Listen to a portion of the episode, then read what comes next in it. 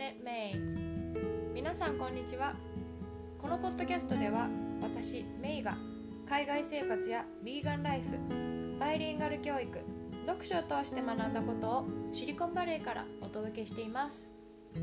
皆さん今日はどんな一日をお過ごしでしょうか？私は今週ハワイについて子供たちと学びました。朝の挨拶もハワイ風にアロハカカヒヤカって始めたりですとか。ハワイ語の数字123はエカヒエルワエコルって言うんだよとか。色の白はケオケオ青はポルオレンジはアラニって言うんだよとか。あの歌ったりして可愛らしいハワイ語に触れることができました。もともとハワイ語の響きがとても好きで昔ハワイに連れてってもらった時に古本屋さんで古いハワイ語の辞書を買ったりしたんですね。なのでとってももともと興味があったので今週はそうやっていろんなハワイの言葉に触れられてとっても楽しかったです。ハワイ語といえばハワイ王国からアメリカの一部50番目の州になった時に、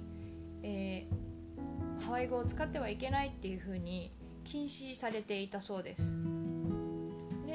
まあ学校教育などでも禁止されたことによってハワイの中でもそのハワイ語を使える人がどんどんどんどん減ってしまったそうなんですね。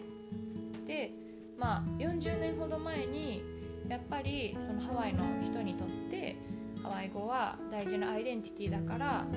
復興させた方がいい。しっかりとあの伝統次の世代に受け継いでいくべきだっていうことになって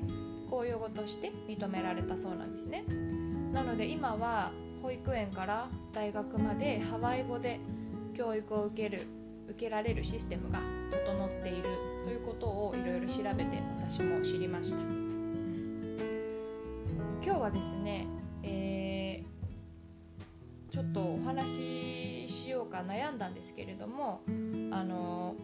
大事なことだと思ったので歴史の話をしたいなと思います。タイトルは「真実を知りたい」っていうことなんですけれども、えー、恥ずかしながら私はあのあんまり歴史が得意ではなくてあの正直学生の頃に一生懸命勉強してなかったんですね。なので日本からアメシンガポールに、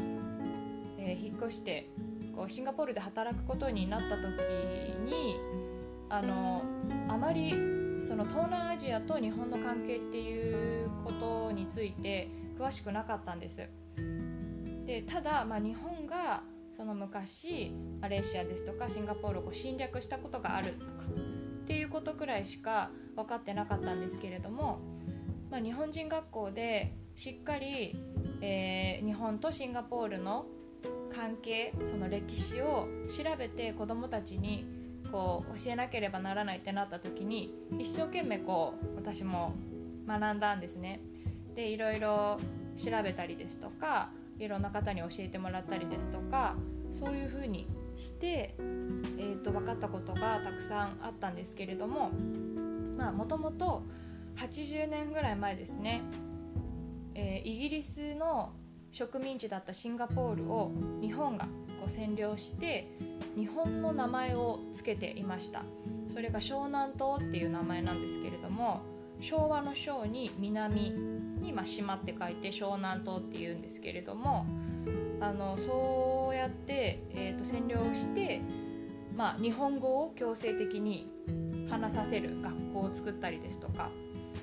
あと、まあ、特に中国系中華系の方をすごくこう厳しくというか虐殺したりですとかあのしていたそうなんですね。でまあ調べれば調べるほどどれだけこうひどいことを日本がしてしていたのかっていうことが分かって私もあの子どもたちに伝えるのもすごく難しいトピックだったので言葉を選びながらでも大事なことだからしっかり伝えないといけないなと思ってこう伝えていたんですけれどもあの例えば私がその当時住んでいたあのシグラップっていうエリアがあるんですけれどもそこは、えーと、日本軍が大量のその中華系の、まあ、シンガポーリアンを殺害していた場所にすごく近い近かったとかそういうこともあの自分で学ばなければ分からなかったようなことがたくさんあったのでそうやって子どもたちに教えるっていうチャンスをもらえて自分がこう学べたことはすごく私の私にとってあの大事な経験だったので本当に感謝してるんですけれどもまああの日本軍日本側も、えー、まあ、シンガポールをそうやって侵略したっていう事実はもちろん認めているんですけれども大体こう殺害してしまった人は5000人くらいっていうふうに日本側は言っているそうです。ただシンガポール側はいや5万人ぐらいいるっていうもう全然その数字の大きさが違うっていうところもあの私はびっくりしたところなんですけれどもただシンガポールはそういうあの歴史、まあ、過去もあったけれども今はこう許すしかし忘れないっていうのをキーワードに日本の人たちに対してそうやって何て言うんですかね差別をしたりとかもちろんしないですし日本食のレストランもたくさんあったり日本で、ね、日本の駐在員さんとかは、まあ、たくさんシンガポールに住んでいるんですね。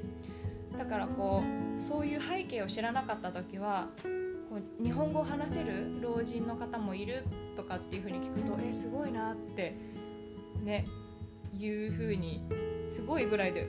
終わってたんですけれどももうそういうなんだろうすごいとかじゃないですよね。だってそうせざるを得なかったんだからだかそういうこともあの知れて、うん、勉強になりました。であの、シンガポールに住んでいた頃によくこう一人旅をしていたんですね。あのバックパッカーに憧れて休みがあるとすぐにこうバックパックに荷物を詰めて近隣の、まあ、タイですとかベトナムですとかに1人でこう行ってたんですけれども1人で旅する時になるべくこうゲストハウスに泊まるようにしていてあのインターネットで調べて評価のいい、えー、ゲストハウスを予約して泊まりに行っていました。でどうしてゲストハウスにしてたかっていうとあのー、トハウス、まあ、カップルとか友達で泊まりに来てる子も多かったんですけれどもいろんな国からこう1人でバックパッカーとして泊まりに来てる子も多かったのですぐこう意気投合できて、うん、なんか仲良くなってすぐに近くのお寺に、ね、一緒に見学に行ったりですとかあと夜のマーケットにみんなで行ったりとか、まあ、あの台湾の子ドイツの子マレーシアの子インドの子でいろんな国籍の子とご飯を食べに行ったりとかそういうことがこう気軽にできたのでとっても楽しかったんですね。である時あのマレーシアから来てた子たちと話をしてた時に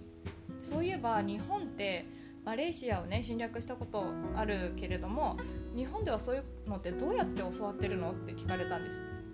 で私はその時にあのまあ、もちろんその前にシンガポールでねあの働き始めてから学んだことがたくさんあったので私はこれぐらいのことを今知っているけれども正直学校ではほとんど教わってないよって言ったんですね。そしたらその子たちがまあ確かにね第二次世界大戦でこう原爆とかも落とされたし日本にとってはね大したことじゃなかったんだろうねって言われてなんかすごくその言葉が心に残ってうんなんかこうね原爆のこととかはよく話されたりとか、うん、聞いたりするんですけれども自分たちがしたこと、うん、についてあんまり知らないなっていうことをすごく反省したんですね。でやっぱり負の歴史についても知らないとこう社会に出た時に知らなかったじゃ済まされない、うん、ことだなと思って。でその後にいろいろこう日本の教科書ですとか、まあ、調べた時に、まあ、文科省の人も日本に生まれたことを誇らしく思えるような歴史の認識を教科書に記載していくようにするとかっていうふうにまあ言っていてこう自分たちがやってしまった加害の事実を伝える記述が本当にほとんどなかったんですね。で、まあ、こういうことを話すとなんかこう反日反日だみたいな反日教師だとか言われ、ね、たりするかなと思ってあんまり話せなかったんですけどでもそういうことじゃなくてこう、うん、戦争は、ね、人をおかしくするっていう言葉をよく聞いたりしたんですけどなんか誰が悪いとかじゃないですしこう日本は本当にいいところがあるのにそういう大事な事実を隠すというか知らせないっていうことが私にとってすごくショックだったんですね、うん、だからそういうあったことを隠したり知らせないイコール愛国心がこう育まれるっていうのは違うんじゃないかなと思って、うん、なんか次の世代というかにはただただこう真実を知らせる必要があるんじゃないかなというふうに感じました。うん、でいろんなね方法でそういうの調べることはできると思うんですけどやっぱりなんかこうセンシティブなトピックなので、うん、国によっても立場によってもその感じ方は違うでしょうしただなんかなんて言うんですかね他の国ではこういうふうに教わってるんだっていうことを知ることも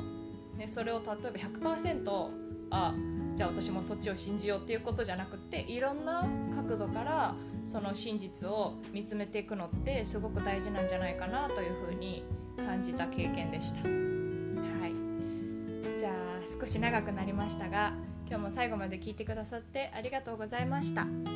それでは素敵な週末を皆さんお過ごしください